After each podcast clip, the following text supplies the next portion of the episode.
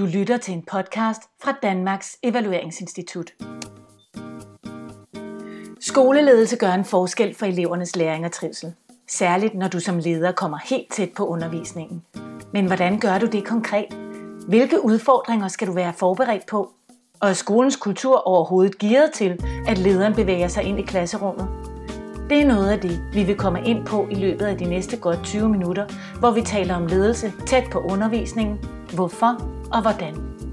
Du lytter til EVA FM, en podcast om skoleledelse fra Danmarks Evalueringsinstitut. Velkommen til dig, Lise Tingle. Du er chef for grundskoleområdet på EVA, og du ved rigtig meget om skoleledelse og om, hvorfor det er vigtigt, at skolelederen er tæt på undervisningen. Hvorfor er det vigtigt? Altså det vi er jo optaget af i skolen, det der er skolens vigtigste opgave, det er jo at lave den gode undervisning. Den bedst mulige undervisning for alle elever, uanset hvilke forudsætninger man har, hvordan man lærer bedst, hvordan laver vi den bedst mulige undervisning. Så derfor er det vigtigt, at noget af det, som skolelederen har allermest fokus på, det er det med undervisningen. Og så kan du sige, jamen er det ikke også det, man har som skoleleder? Altså man er skoleleder, og man vil optage undervisningen. Jo, men skolen er jo også en hverdag, hvor der foregår rigtig mange forskellige ting. Så hvis der skal være plads til det, du kunne sige er det allervigtigste, altså undervisningen og udvikle den, så er det vigtigt, at den, som sætter retningen og er med til at signalere, hvad der er det vigtigste her, altså skolelederen, også er optaget af det i det daglige arbejde. Med andre ord, ledelsen skal altså midt i personalehåndtering, forældresamarbejde og alt det andet, der fylder på en skole, holde en dør åben til klasserummet. Hvad skal der til, for man kan gøre det? Jeg vil i hvert fald pege på tre ting, som er helt centrale i den forbindelse. Det første er at kaste lys på arbejdet med undervisningen. Og hvordan kan man så gøre det? Det kan man jo gøre på forskellige vis.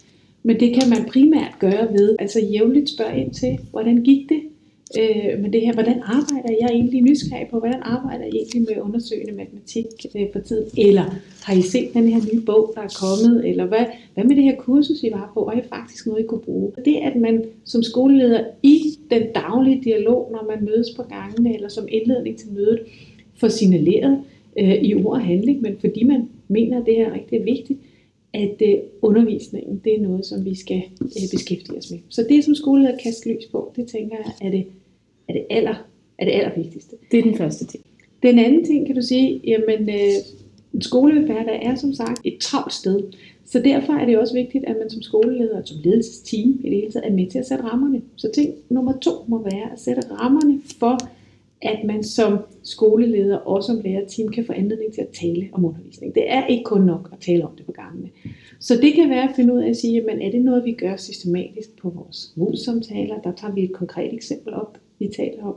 Eller er det noget, vi gør en gang i kvartalet, og så har vi måske et fælles fokus på skolen. Vi er optaget af faglig læsning, eller vi er optaget af gruppearbejde, eller hvad det kan være.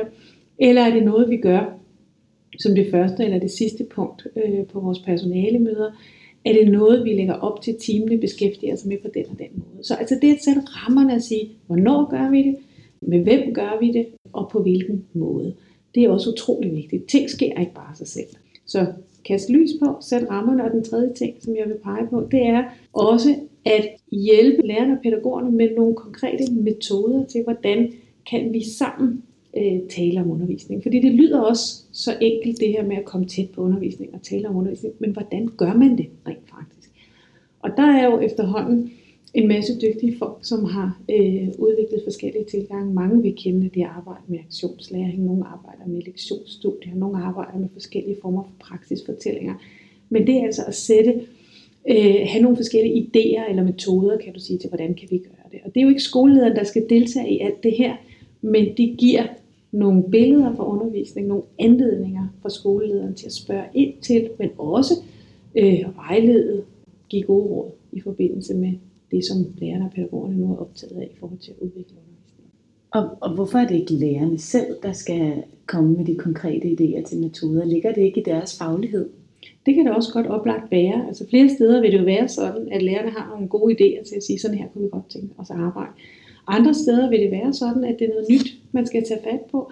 Og der kan det lyde sådan lidt for nemt måske bare at sige, det skal I bare gå i gang med, finde en måde at gøre det på. Og der er det oplagt skolelederen, som kan være med til at inspirere og sige, jamen sådan her har man arbejdet over på naboskolen, der har de været rigtig glade for at arbejde med aktionslæring, eller vi får nogen ud, som kan fortælle jer, at det her kunne være en vej at gå.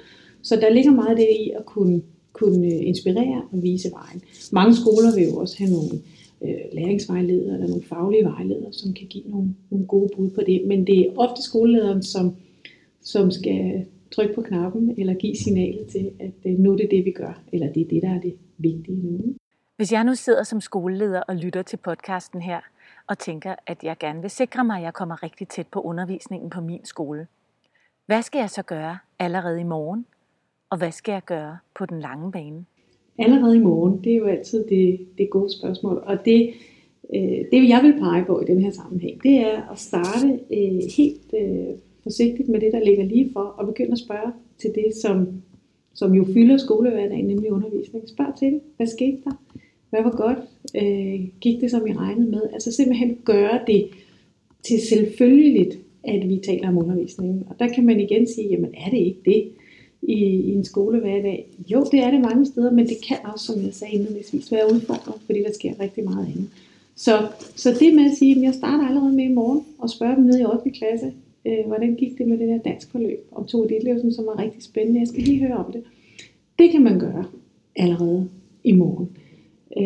Det, der skal gøres på den lange bane, det er jo selvfølgelig arbejdet med kulturen, og det at gøre, det at spørge til hinandens undervisning, det at skolelederen interesserer sig for udvikling og undervisning til en selvfølgelig del. Og så er vi tilbage til det med rammerne. Finde ud af, hvordan vil vi gøre det her? Hvordan skaber vi de optimale rammer? Så det er ikke bare et tilfælde, der skal råde, men vi faktisk har nogle aftaler om, det gør vi her. Og vi gør det på denne her måde. Det er det, der ligger i den lange bane. Og så selvfølgelig også som skoleleder hele tiden have blik for, hvorfor gør vi det her? Og have fortællingen på plads om, at det her gør vi ikke, fordi vi skal, eller fordi det nu er kommet. Nu er det blevet sådan lidt ind, at man skal blande sig i undervisning eller interessere sig for undervisning. Det er ikke bare det nye sort. Det gør vi simpelthen, fordi det handler om det allermest betydningsfulde i skolens hverdag, nemlig undervisningen. Og den fortælling, kan man sige, og det mål er jo også vigtigt, at man som skolelærer arbejder med at gøre synligt hele tiden, så vi ved, hvorfor vi gør det. Det skal være meningsfuldt og betydningsfuldt. Tusind tak til dig, Lise Tingle, chef for grundskoleområdet på EVA. Tak. Lise Tingle peger altså på 3 elementer i at sikre skoleledelse, der har fokus på det mest betydningsfulde i skolen, nemlig undervisningen. Det handler om at kaste lys på, hvad der sker i klasserummet, sætte rammerne for det og bidrage til metodeudvikling. Vi skal nu møde en erfaren skoleleder og høre, hvordan hun går til opgaven og hvad skolen får ud af det. Velkommen til dig, Kirsten Frøhlich Brønd. Du er leder på Skovlyskolen i Rudersdal Kommune. Hvorfor skal man overhovedet som leder blande sig i lærernes undervisning? Det er jo fordi, at det er ligesom det, skolen leverer som ydelse, hvis man er i det sprog. Og det er skolens kerneydelse, så hvis man ikke som leder af en institution skal blande sig i den kerneydelse, som institutionen er sat i verden for at yde, så ved jeg ikke, hvad man skal blande sig i. så ja, selvfølgelig skal man både blande sig, og jeg tænker, at det at blande sig, det kræver også, at man har en indsigt og en viden om det, man blander sig i. For ellers så kan det i værste fald blive ligegyldigt eller måske endda skadeligt. Så hvad gør du konkret for at blande dig? Man kan sige, at for det første så tænker jeg, at jeg egentlig aldrig bruger ordet blande mig. Jeg bruger som regel begrebet, at jeg er interesseret i.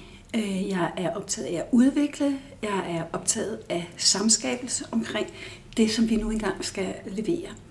Og noget af det, som jeg synes er vigtigt at drøfte med medarbejderne og gå på opdagelse i med medarbejderne og også dykke ned i sammen med dem, det er det, der handler om den didaktiske tilrettelæggelse, det handler om pædagogik, det handler om, hvordan man håndterer og tilrettelægger sin undervisning.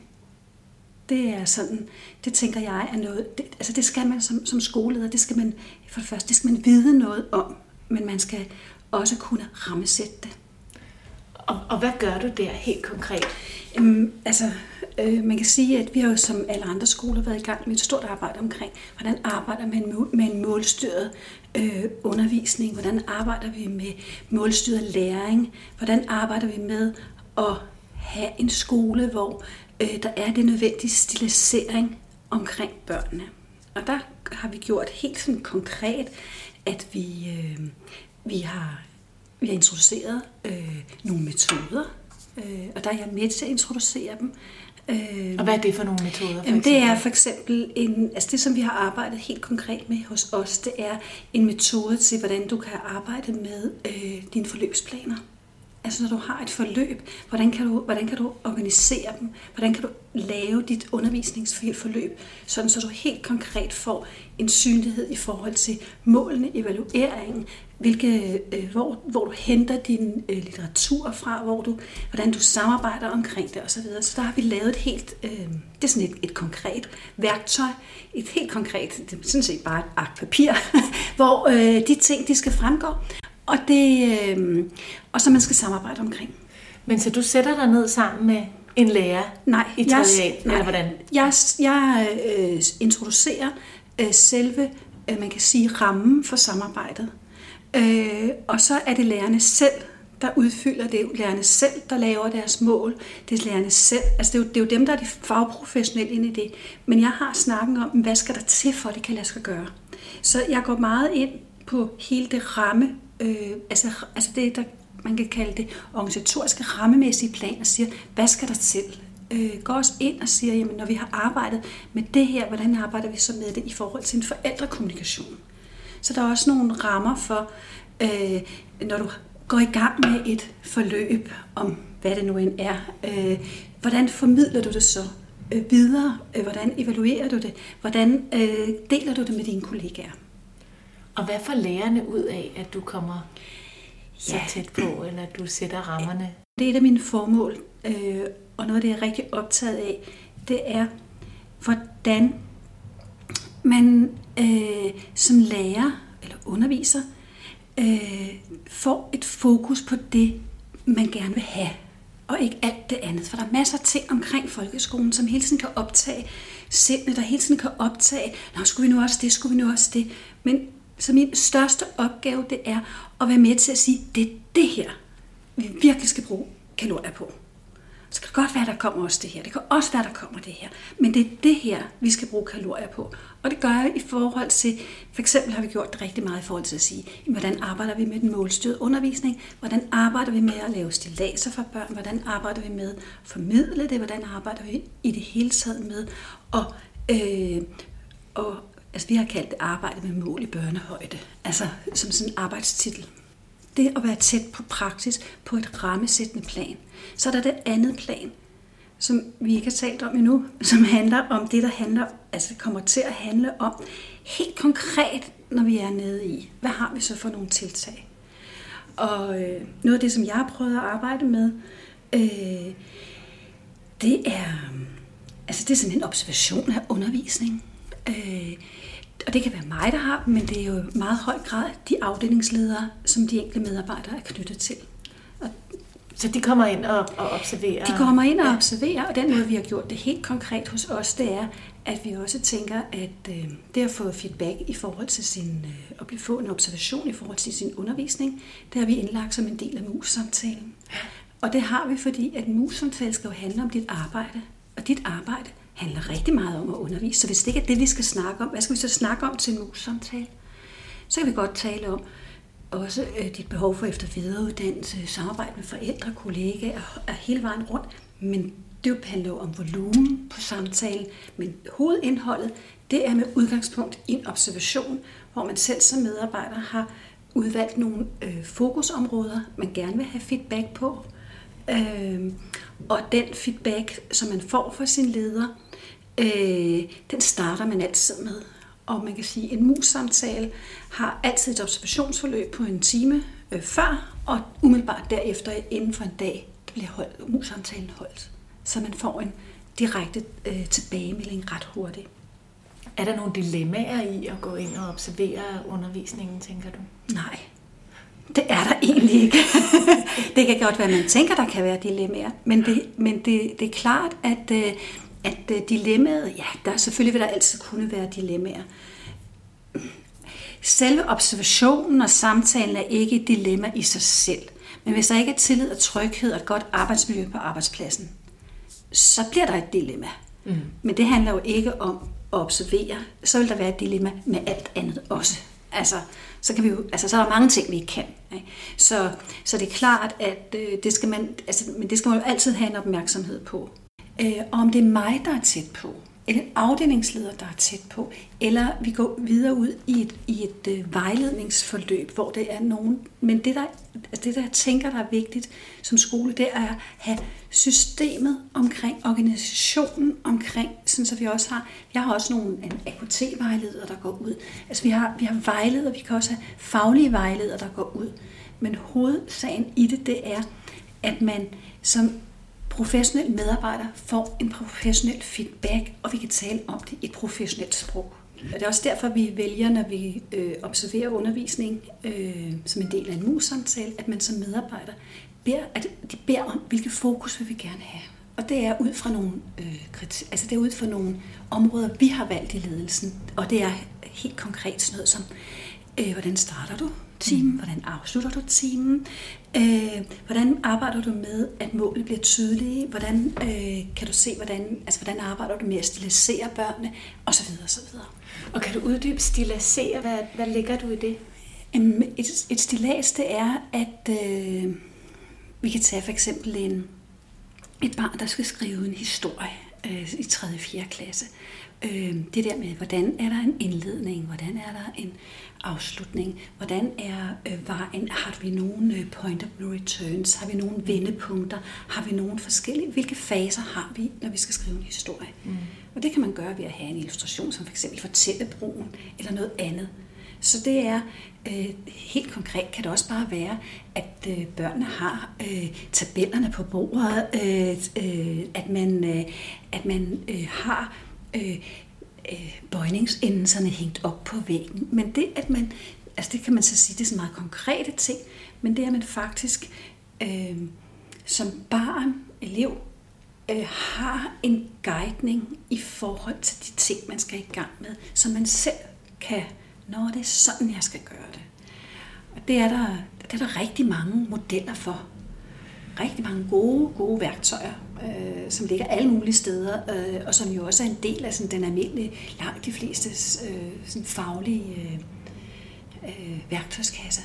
Men oplever du så, at lærerne selv efterspørger observation af deres undervisning? De vil gerne have det. De vil gerne have det. Ja, altså, jeg vil sige, tænker du det generelt, eller er det på din skole, fordi jeg har gode erfaringer med det? Altså, når vi taler om det, i hvert fald der, hvor jeg er, så er det ret generelt, at det vil man gerne.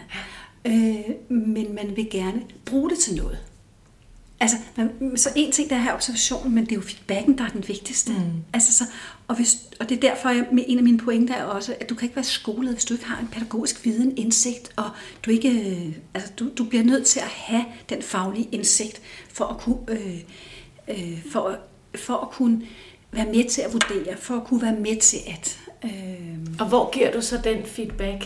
Hvilket rum er det? Det er på MUS-samtalen? Det er i det, ja. Og det kan også være i andre. Altså, ja. Vi kan også sagtens have observationsforløb af andre medarbejdere, eller nogen kommer og siger, jeg synes, jeg har det rigtig svært med det her lige i øjeblikket. Godt, så har jeg et par medarbejdere, der er uddannet til at lave vejledningsforløb. Det kan også være en leder, der går ned og laver vejledning. Mm. Hvis du skal give nogle gode råd til andre ledere, der gerne vil tættere på undervisningen, hvad skal de så gøre? Hvad er det vigtigste, de kan gribe fat i? Ja, det er, at man starter. Og nogle gange, så kan man også bare sige, vi vil gerne bare starte med nogen. Vi kan starte med nogle frivillige. Altså det gjorde jeg da, at vi skulle begynde med videofilm af medarbejderne. Så sagde jeg, det er i første omgang, at det jo, altså, vi skal have afprøvet det her. Hvem vil? Så var der jo rigtig mange, der gerne ville. Og vi endte selvfølgelig med at få de sidste med også, fordi når man så får det bredt ud og så videre, så det der med at tænke, vi er så bange. Altså på en eller anden måde er det jo helt absurd. Altså skolelederne er bange? Ja, kulturen i skolen er bange for at lade nogen komme ind i det klasserum. Altså det, på en eller anden måde, det bliver så helligt. Og det er sådan helt underligt. Fordi det er jo, altså, det er jo vores fælles ansvar som ansat på en skole, at vi laver en skole, hvor der er en transparens, og hvor jeg har en forpligtelse til at hjælpe mine medarbejdere til at kunne gøre deres arbejde bedst muligt. Og det kan jeg ikke hjælpe dem med, hvis jeg ikke må vide noget om det, der sker. Men oplevede du barrierer? Altså oplevede du også det hellige rum hos dig, da du gik i gang? Nej. Men det var måske fordi, at jeg sagde, jamen, vi kan sagtens arbejde, at jeg nyder at arbejde med first runners, fordi at det, der er nogen, der godt vil, det får afmystificeret, og hvis de så kan fortælle om, hvordan var det, og så videre. Altså, der er rigtig, altså, det skal jo starte et sted, og man skal ikke kun, der kan godt være, der er 5, der siger, jeg bliver væk fra min butik. Vi skal nok nå derhen, og på et eller andet tidspunkt bliver du ikke et valg. Men der er ingen grund til, at vi laver mere drama ud af det. Så hvad skal man gøre allerede i morgen? Så skal man tage det op med sit ledelsesteam, og så skal man komme i gang. Og så skal man gøre det, at man siger, vi vil gerne lige prøve med 5 medarbejdere, eller 2 hver, og vi går ud og finder nogen, som vi tænker, de vil være trygge i det her. Og er det så observation, tænker du? Eller så er det en observation og en samtale. Ja. Altså det vil jeg gøre som det allerførste, for det at lave video, det er meget mere besværligt, og det er meget mere tidskrævende. Nu er der jo teknologien, har udviklet sig. Ikke? Da jeg startede, var det de rigtige kameraer, og altså, alt skulle ind på og så videre. Nu gør vi jo det bare med en iPad, og så bliver det meget, meget nemt. Men det er sådan, så jeg tænker, at det sådan er,